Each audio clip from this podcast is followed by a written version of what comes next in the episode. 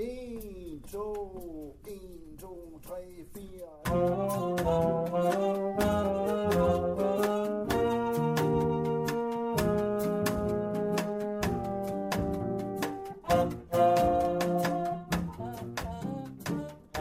I serien om mandfolk skal vi i dag møde en mand, der er blevet kaldt en ildsjæl og en orkestermager med visioner. Han hedder Ulf Nordlund, og han regnes for at være en af dem, der har grundlagt flest skoleorkestre her i landet. Og så har han udviklet en metode, som gør det muligt at finde frem til børn med særlige musikalske evner. Metoden er effektiv, men den har også stødt på modstand, for den sorterer jo børn, og den slags er ikke på mode her i landet. Det fortæller han mere om i dagens samtale, og det er jo ikke kun børn, han får til at spille. På Frederiksberg har han startet et seniororkester, og det er dem, der øver her i baggrunden. Og hvordan det begyndte, ja, det fortæller Ulf Nordlund om her.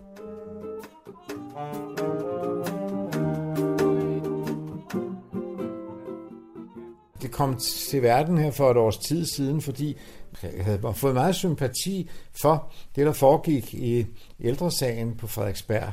Jeg, jeg er ikke kendt til den før, men så, ja, så spurgte jeg ham sådan en passant, om ham. ikke... Ham, det er, er formanden. Ja. Meget nobel, fin fyr, som...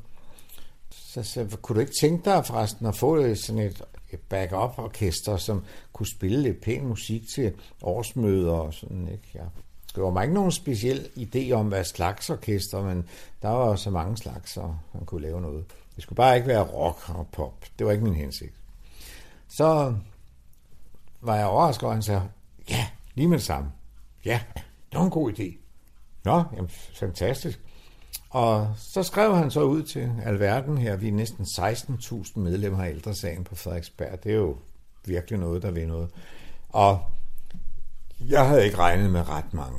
Jeg, han, bliver blevet spurgt, jamen, hvor mange tror du, der kommer?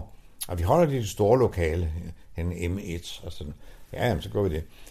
Der kom 76, som viste interesse. Og jamen, det var i sig selv formidabelt. Men, men det, der måske slog mig allermest, det var, at i den efterfølgende uge, så skulle de forskellige, som jo faktisk var i en vis anselig alder, jamen, de var, mange af dem kom jo både fra øh, professionelle orkestre og kapellet og sådan noget, og havde spillet en lang øh, del af deres liv. Der var 40-42, som havde spillet violin, som var interesseret. Og de meldte faktisk fra alle sammen, fordi de opdagede jo, at jamen, de kunne slet ikke øh, dreje deres krop hen til, så de kunne spille noget ordentligt på violinen. Og de ville ikke tage de der smertestillende piller, som de jo havde taget i de sidste 10 år, inden de fik pension. Det ville de i hvert fald ikke, men de troede, det var gået over med. De havde jo gigt, og svært mange af dem. Så der sidder en enkelt cello, og han er fin og sød. Han har bare aldrig været prof, men det er jo da ligegyldigt, men han spiller meget godt. Hvor mange er I så nu? Jamen, vi er jo en 10 stykker, når, når sådan fast, og hvis, hvis de kom alle sammen, så kunne vi vel blive helt op til en 15 stykker. Ja. Ulf Nordlund har som sagt levet i musikkens verden hele sit liv. Og så har han også skrevet en bog om orkesterledelse. Jamen, det er en bog, der hedder Orkesterskolen, som, som jeg skrev for, for, simpelthen for at fortælle om, hvordan man gjorde, når man oprettede orkestre. Og den er dannet skole for, hvordan sådan noget kan lade sig gøre. Men du ved, herhjemme, der er man ikke så begejstret for, at man taler om, hvor godt folk hører. Jo, om man hører eller ikke hører. Men om man hører særlig fint, man kan høre, om der er noget, der er lidt for højt eller lidt for lavt. Det der, som nogen kalder for absolut gehør, det er ikke det, vi søger. Men vi søger børn, der har bedre gehør end så mange andre. Det er jo ligesom inden for fodbolden. Der søger de dem, der dribler og skyder lidt bedre. Og det er indlysende. Det må man gerne. Man må næsten alt i fodbold. Ikke i musik. Nej, nej. Det er meget fint. Der skal man være overordentlig fin. Fordi der går det efter andre regler. Men de regler har jeg aldrig fundet rigtig ud af. Så derfor lavede jeg det her sammen med en kammerat tilbage i starten af 70'erne. Og det system har vi kørt efter i 40, ja nu snart 60 år. Og det har altid virket. Hvad går det ud på? Det går ud på, at man har øh, fire spørgsmål til eleverne. Og så fire forskellige, og der er henholdsvis 20 og 10 i de forskellige. Den første er en tonehøjde. Man har sinustonen. Det var ikke, ligesom i gamle dage, hvor vi havde fastnet-telefoner. Og så tog telefonen, så var der bare, så var der tonen af. Og hvis man så har en tone, en indikator, der kan vise, at man bare løfter den en lille bit smule højere, så det bliver, i stedet for bare, så bliver det bare, ikke? og så en, der er lidt lavere, bare, så skal barnet kunne registrere, at det nu op, O for op, eller N for ned. Det er den første test ved 20 af dem spørgsmål. Det næste hedder meloditest, hvor man har fem bom bom bom bom bi lam bam bam bom bi og så skal man kunne registrere, at det var altså nummer 3, der blev forandret, og så skriver man 3, og så videre. Ja. Så går man igennem 10, og den tredje, det er en akkordtest, hvor der er to, tre eller fire toner samtidig. Og det kan man høre, hvis man har en hørelse, der er tilstrækkeligt skarp og god. Så kan man høre det her. Den sidste test skal jeg lige fortælle, for den er meget speciel. Det er rytmetesten. For man taler meget om rytmisk. Nu skulle det hele være rytmisk. Det husker du sikkert. Der i 60-70'erne efter Beatles, så skulle alt sige gong, ding, gong, ding. Det skal jeg love for, det har sagt. Så, og så skruer man jo op, så man får mere eller mindre dårlige ører af det, men, men det er en anden sag. Men sagen er, at, at man skulle have den her, der var 10 spørgsmål, og det ejendommelige er, at dengang, da man tog den i 70'erne og lidt hen i 80'erne, der svarede børnene på de her 10 spørgsmål, der svarede de sådan cirka 8, 7, 8 i snit ud af 10 rigtige. I dag, hvor der er gået alle disse mange rytmiske år, der er vi faktisk nede på, at børnene kan ikke svare på mere end 3 til 4 højst rigtige. Og hvordan forklarer du det? Det forklarer jeg ved, at deres hørelse er blevet mere entydig og dårligere. De er, de er ikke forberedt på, at der sker noget andet. Og selvom man kalder det rytmisk, så er det altså ikke noget, der har betydet indlæring for børn. Det har betydet simplificering. Så nu hører man bare, som aberne gør i urskoven, gong, ding, gong, ding. Og hvis man skruer tilstrækkeligt meget op for det, så man ikke kan registrere, om, om, om det er rent eller ikke rent, så har man, så har man rocken. Den... Og det skyldes støjforurening? Det er jo en form for støjforurening, det vi, snakker, vi taler om. Hvor, hvor er vi? Den, den sidste tone i hele stykket. Den du har. Den, ja, ja. ja. Den tone. Ja. Prøv at lave den. Ja. Prøv at lave. Prøv at, lave, er du sød at lave tonen? Bare den tone. Ja. 3, 4, 1. Men altså, du har sådan set været manden i centrum, ikke også? Jo. Du har lyset er faldet på dig, og du har stået der og er blevet set, og der er også nogen, der har misundt dig, og du er også dirigent, og det vil sige, det er dig, der bestemmer, hvornår de skal begynde at spille og sådan noget, ikke? Det er jo også et felt, som tiltrækker mange fra det modsatte køn. Og når nu nævner det, så må vi jo være ærlige. Det, det, det, har jo, det er jo jeg har tre børn, og det som er hver sin kvinde. Og det vidner jo lidt om, at jeg har kendt nogen, selvfølgelig. Og, og hver gang man starter et nyt projekt, det er jo så typisk det her med, tager du barnet ved hånden, så tager du moren ved hjertet. Det er jo en gammel sag, som vi kender. Og det er jo sandt. Så det kan godt være, at det gav lidt for meget medvind, uden at jeg egentlig skal berøre det sådan helt specielt, for det er nok ikke lige mit felt, men jeg, Ja, det kan nok være noget om, jo. Hvordan har du det sammen med de der øh, mødre? Som... Nå, jamen jeg har det jo fint nok. Altså. Hvorfor kunne det ikke gå? Nå, men det kan vel også gå. Altså, det kommer an på, hvor man befinder sig henne. Ikke? Altså, soldaten, der rejser ud, har jo, altså, det er jo, det er jo, det er jo, det er jo de forskellige forhold og indtryk, der gør sig og gør noget ved to unge mennesker, ikke? hvor den ene bliver i nogle trygge hjemlige omgivelser, og den anden tager ud og bliver krigskammerat og sådan noget. Det, det, er, en, det er meget svære konstellationer. Og når han så kommer hjem, så skal han lyve. Mm, ja, det ved jeg ikke. Eller også kan man også sige, at nu har han fået lidt erfaring, og så kan han måske være lidt spændende over for konen. Jeg, jeg kan ikke, jeg har aldrig været soldat, så jeg ved ikke, Nej, hvordan, men, men- jeg kan men- godt følge dig. Men, men, men den historie, du fortæller, den handler måske mere om, om kærlighed end om krig. Men det er jo det samme, øh, der sker. Og, og øh, det er så tre, er det tre ægteskaber, som du har øh, været i, og som er gået i stykker? Nå, men jeg, altså det her med at gå i stykker, det er jo noget, noget det, altså der er mange måder, man kan jo, man kan være, hvis man er gode venner og kender de forskellige, så kan man på en eller anden måde sige, det er ikke, det er vel ikke gået i stykker.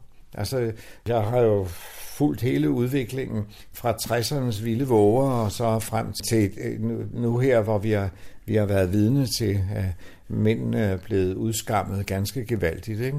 Og jeg må med en vis undren kigge på det, for jeg, jeg, det er jo de samme basale behov, der ligger i mennesker, og det er de samme ønsker og drømme, vi alle sammen har. Så derfor, jeg finder det altså både lidt halvkunstigt og lidt, også lidt tåbeligt. Jeg kan slet ikke se, hvorfor man skal strides, sådan som der er lagt op til.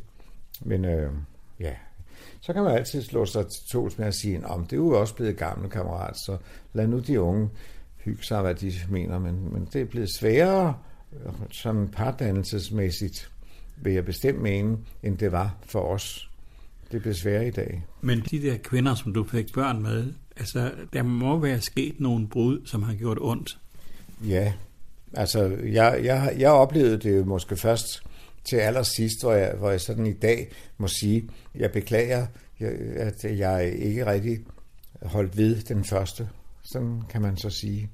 Og, og det hun var måske den bedste i virkeligheden for mig, den bedste, bedste bekendtskab, jeg har haft. Og, ja, og det er også den, kan man godt sige, min yndlingsdatter, som jeg har med hende. Hun lever, det, så det er ikke desværre, for jeg er lykkelig for den. Hun er meget lykkelig for sin tilværelse. Hun, hun øh, bor i USA og er nu på 23. år. og Sådan noget, ikke? Så hun er meget lykkelig for at være der. Jeg, Men det der med den første kone, hvorfor kunne du ikke passe på det? Når du nu siger, at det er det bedste. Det er jo, jamen det skulle der erfaring. Jeg har jo ikke levet en 70-årig øh, erfaringer, da jeg var 25. Altså det er jo, sådan er verden jo. Og det skulle jeg vel først op, opleve. Jeg skulle først have nogle gok i, i trynen, før jeg for alvor blev klar over, hvad jeg var for en kal. Altså, ikke? Var det for nogle gok? Ja, det, det, det er jo blandt andet, at man finder ud af, at der er mange kvinder, som jo spiller, det ligger der jo i sagens natur, som spiller op til en mand.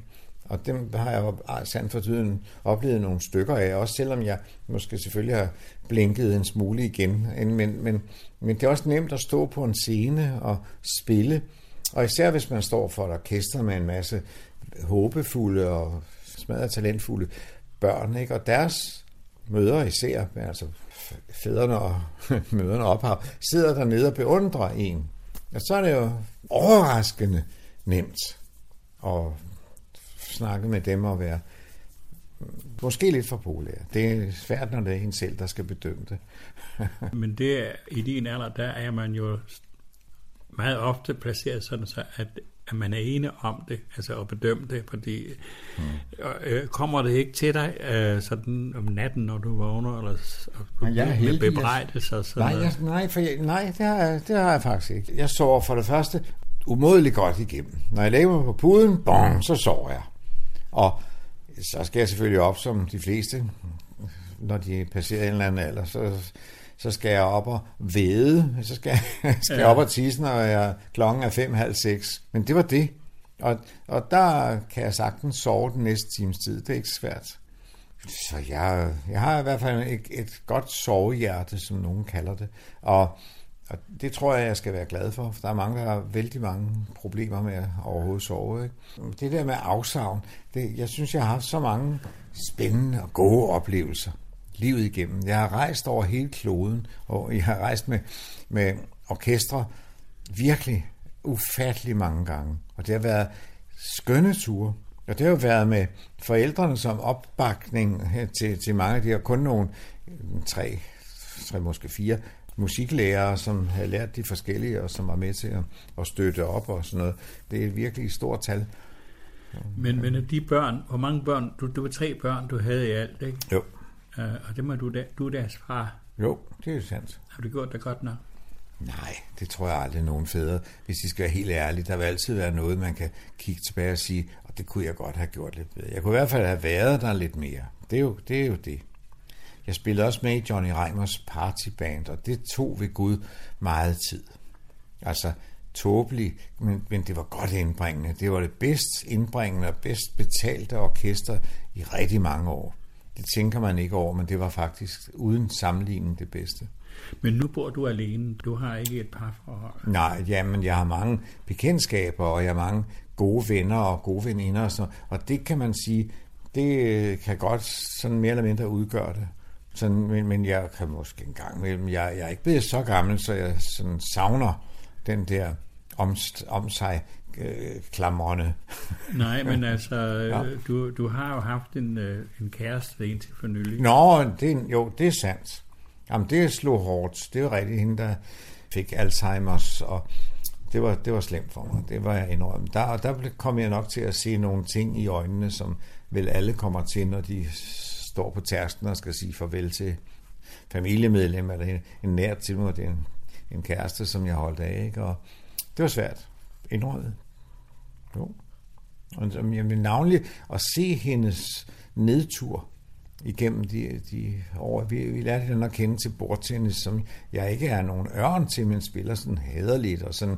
Og hun førte sig frem og var en meget attraktiv, smuk og nydelig kvinde, og, og hun var humørfyldt og smilte altid. Og sådan, sådan en, som en hver mand vil sige, hold da op, hun er ved nok.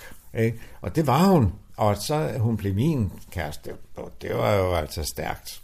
Så kunne jeg alligevel noget efter de 70. Ikke? Sådan. Og vi havde, det, vi havde det fint, og vi tog på ture og så videre. Jeg kunne godt se, hvad vej det sådan langsomt gik, og de sidste tre måneder var frygtelige, fordi jamen, der var hun ulykkelig også over sin egen situation. Ikke? Så det var jo svært.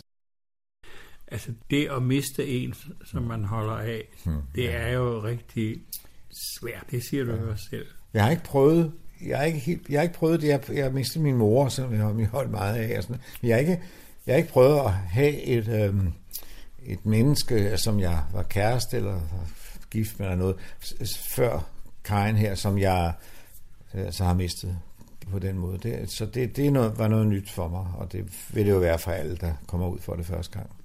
Så jo, det var slemt.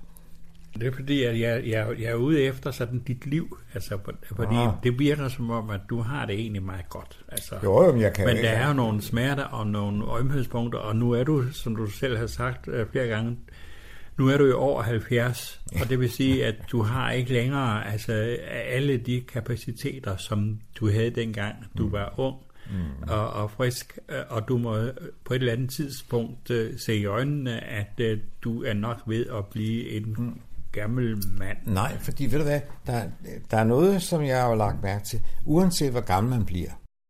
Der er noget, som man ikke mister, og det er den del af hørelsen, altså der hedder gehør, og der hedder at kunne høre, om en tone er for høj eller for lav. Den evne, den bevarer man åbenbart. Det kan jeg, har jeg jo ikke kunne tale mere om, for jeg før jeg blev gammel nok. Men jeg må indrømme, altså dem, der har den, eller er født med den evne, de bevarer den helt til åbenbart deres... Der, der er noget med hørelse. Og hvad har det med det her at gøre? Det har meget med det at gøre, fordi jeg tror, at, at øh, der, der er mange, mange ingredienser i et menneskes liv, som har med en fin eller dårligere hørelse at gøre. Altså jeg, jeg tror, at, øh, eller det føler jeg meget sikker, at er sådan, at øh, hvis man er ude og, og sådan ikke helt ved, hvordan man skal, og sådan, det hjælper en utrolig meget, at man kan høre de helt fine nuancer. Du har levet i musikkens verden øh, stort set hele dit liv, og de oplevelser, som man får igennem musik, mm. minder jo på mange måder om øh, de oplevelser, som man kan få i religionen. Ja, det er rigtigt. Men jeg er absolut ikke religiøs. Altså, Men hvis man lytter til sådan en som øh, Bach for eksempel, jo, jo.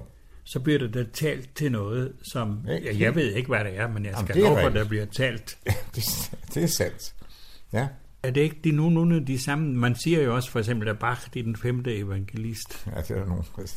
Der er mange mere. Altså, jeg, jeg har også været nede i Bachhaus, altså, hvor han foldede sig ud og sådan noget, og kigge på alle hans ovler og hørt dem og så videre, være oppe, hvor der er, man har samlet samtlige hans værker og så Ja. videre. Sådan. Det er utroligt. Men når, når du lytter til den, til den musik, får du så de der oplevelser, som vi måske har svært ved at sætte ord på. Ja, jeg har i hvert fald Jo. svært ved det, fordi så bliver det sådan forvansket, og det bliver til noget mindre, jo, jo, jo, end det den- virkeligheden men, er. den dag i dag er der jo folk, der skriver på baggrund af Bachs ting. Ja. Altså, jeg har ikke oplevet eller hørt om nogen, som er på det niveau, hvor, hvor Bach har været. Nej, men, Og- men der, hvor jeg vil hen, det er den der oplevelse af, at man bliver ført, eller Jo. der bliver talt til Jo. en. Og det er, det, men den er ikke religiøs for dig.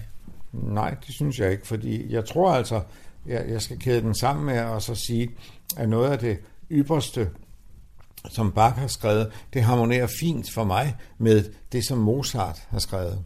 Og det skal jeg ligesom have med ind i billedet, før det bliver himmelsk, hvis man kan tale bibelsprog. Altså, så er vi for mig højt oppe.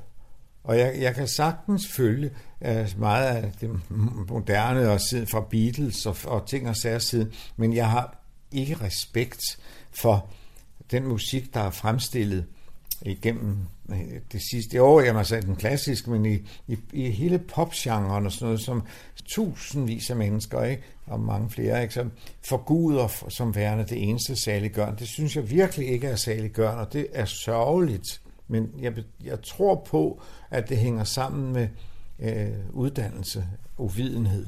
Altså, hvis et, et barn ikke får mulighed, og man ikke påføre den noget, noget viden, noget uddannelse, det er jo det samme som at sige, om du skal ikke lære sprog, det er ikke nødvendigt. Og det kan vi alle vi jo indse, at hvis man ikke har lært en eller anden form for fælles sprog, lært engelsk, som blev af, ligesom af vores fælles, ja, og så må jeg jo så sige, tænker jeg lidt om, men det er også fint, at vi alle sammen har fået det. Hvad så den dag, hvor vi skal lære kinesisk alle sammen? Ikke? Men altså, sådan er der meget. Og jeg, jeg, jeg må bare sige, at det, det er underfundigt og, og besynderligt. Uh, nogen sætter sig til en slags dommer over, hvad der egentlig er rigtigt, og hvad der er mindre rigtigt, og hvad der er forkert osv., når det viser sig efter ikke så mange år, at den holder ikke. Altså det, ja, Men, men, men øh, du skal snart dø. mm, det vil vise sig. Jeg har ingen frygt for det. Altså, jeg, jeg har levet sådan både længe nok, og jeg har, kan man sige, men, men der er stadig bud. Øh, der er meget bud efter, men det er udlandet, der især øh, vil have mig til at komme og, og vise omkring øh, den der musiktest, som jeg fik lavet sammen med, med, med bogudgivelsen. Øh, og, og det har altså slået an i en række andre lande uden for Danmark. Og det er jo lidt sådan, øh, det vi kender jeg også mange forfattere, og mange, der, der er mange i det hele taget i vores kærlige fædreland her, som på ingen måde er, er blevet sådan, ikke honoreret, men altså, som ikke at man har lagt noget særligt mærke til. Og så viser det sig jo, at, at jamen, de både sælger fantastisk udlandet, og de gør sig bemærket og så videre, uden at, at man aner noget videre om dem. Og det er jo inden for alt slags kunst.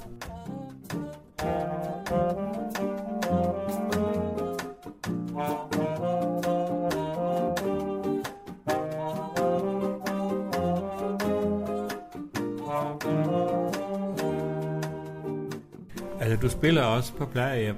Jo, jeg, jeg gjorde det i seks år på en række plejehjem, og det var også okay, og det var hyggeligt og så videre, men, men her, da det blev corona, så blev det forment adgang til alting, og at ingen kunne rigtig kommunikere med hinanden. Så stod jeg nede på plænen, jeg fik at vide, at nu skulle jeg spille til nogle, nogle dødsmesser. Og jeg, hvad for noget, siger det er jo en præst. Eller sådan, og, nej, det, ja, nu skulle jeg komme. Og, jamen, det bestod, jeg stod nede på deres græsplæne, hvis de havde sådan en eller sådan en gård, men som var ikke græsplænen, og så rakte de en hånd ud der, hvor de havde øh, dem liggende i respirator, og så viste de, hvor mange minutter med hånden der var til, at de drejede og slukkede for respiratoren. Der sker altid det med mennesker, og hvis de ligger i en respirator, det er ligesom et batteri. Og så inden, lige inden, når man står, der vågner de altså op. Ja, jeg er ikke læge, men jeg har hørt det fortalt så mange gange. Så vågner den pågældende person op og bliver mere eller mindre bevidst. Og da det jo er noget med hørelsen, og vores hørelse er det første, vi får som spædbarn, men det er også det sidste, der forlader en, når man skal dø. Og det vil sige, at de hører nogle strofer, og de erfarer meget hurtigt, det er jo noget, der bliver gjort for mig. Og denne her særlige skønhed, som bliver vist hensyn, jamen det overmander dem, og så fælder de en tår. Og så dør det. Det gør de stort set alle sammen. Og du, hvad er det, så spiller du? Jamen, så spiller jeg som regel, jeg har, jeg har kast 6-7 stykker, som passer ind i det her, og varer 2-3, højst 4 minutter. Det skal ikke vare mere. Som for eksempel? Herfra til evigheden, den er jo meget klassisk. Ba, ba, bam, ba, di, ba, la, la, la. Um, og så er jamen, jamen, der er en række af sådan nogle sange, hvor du har sådan lige en strofe, der passer. Ikke? Hvor mange gange har du gjort det? 500, lidt over 500 gange.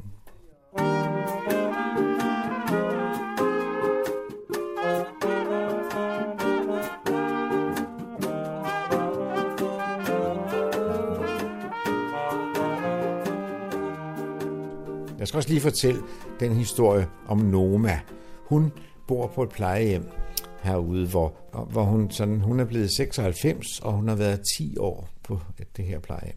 Og nu er hun så langt henne i sin demens, så hun sidder som hosekræmmerens datter og rokker hen i hjørnet, og andet laver hun ikke. Så bliver hun madet og så videre, men hun lever. Og jeg går hen til hende og siger, Noma, nu skal du hjælpe mig. Hun kigger jo forstyrret. Øh, og sådan begynder jeg at nynne. Husker du, så glemmer jeg. Og det er jo som en værk høre forkert. Og det observerer hun. Så der går lige sådan en lille kort stykke tid. Så kigger hun sådan, spærer øjnene op. Så prøver hun at komme op og stå, mens hun siger, det er, forkert, det er helt forkert. Og så skal jeg skynde mig hen og akkompagnere. Så synger hun, glemmer du, så husker jeg. Jeg spiller, og hun synger fem og halv vers, hvilket den består af. Fuldstændig rigtigt. Der er aldrig et ord forkert. Så det kunne jeg jo godt tænke mig at få at vide.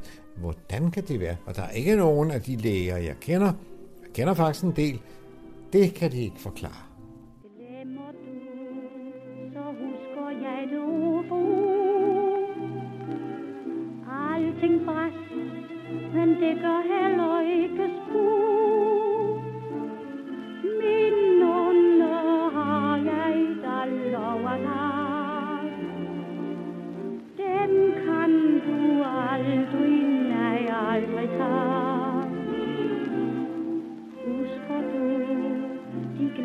Glæder, som vi sammen fandt? Husker du de tanker, som os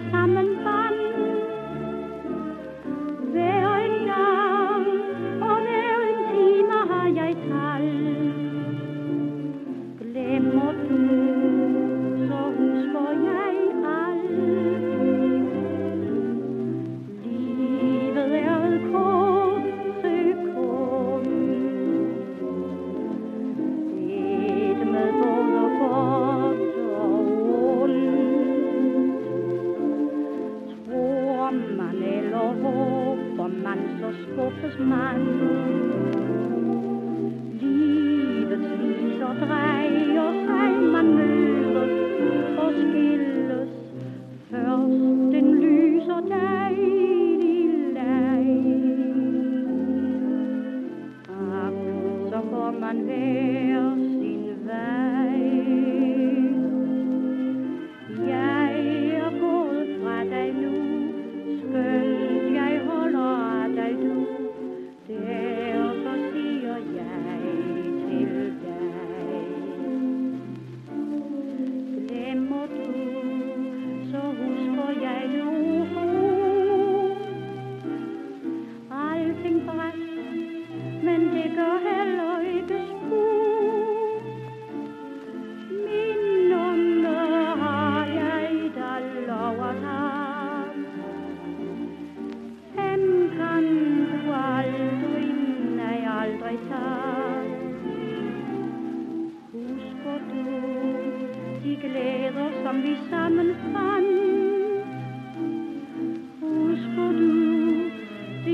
Anko to mo samym panu.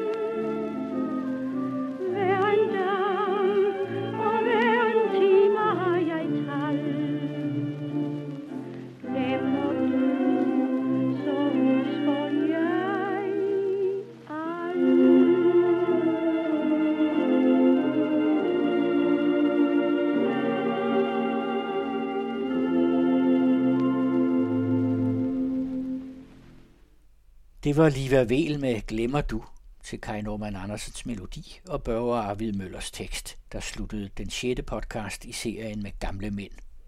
I programmet medvirkede Ulf Nordlund og Egon Clausen. Hvis man har lyst til at kommentere, eller måske være med til en snak, så er man velkommen til at skrive til programmet. Det har sin egen mail, mandfolk pc.dk. Programmet er støttet af Veluxfonden.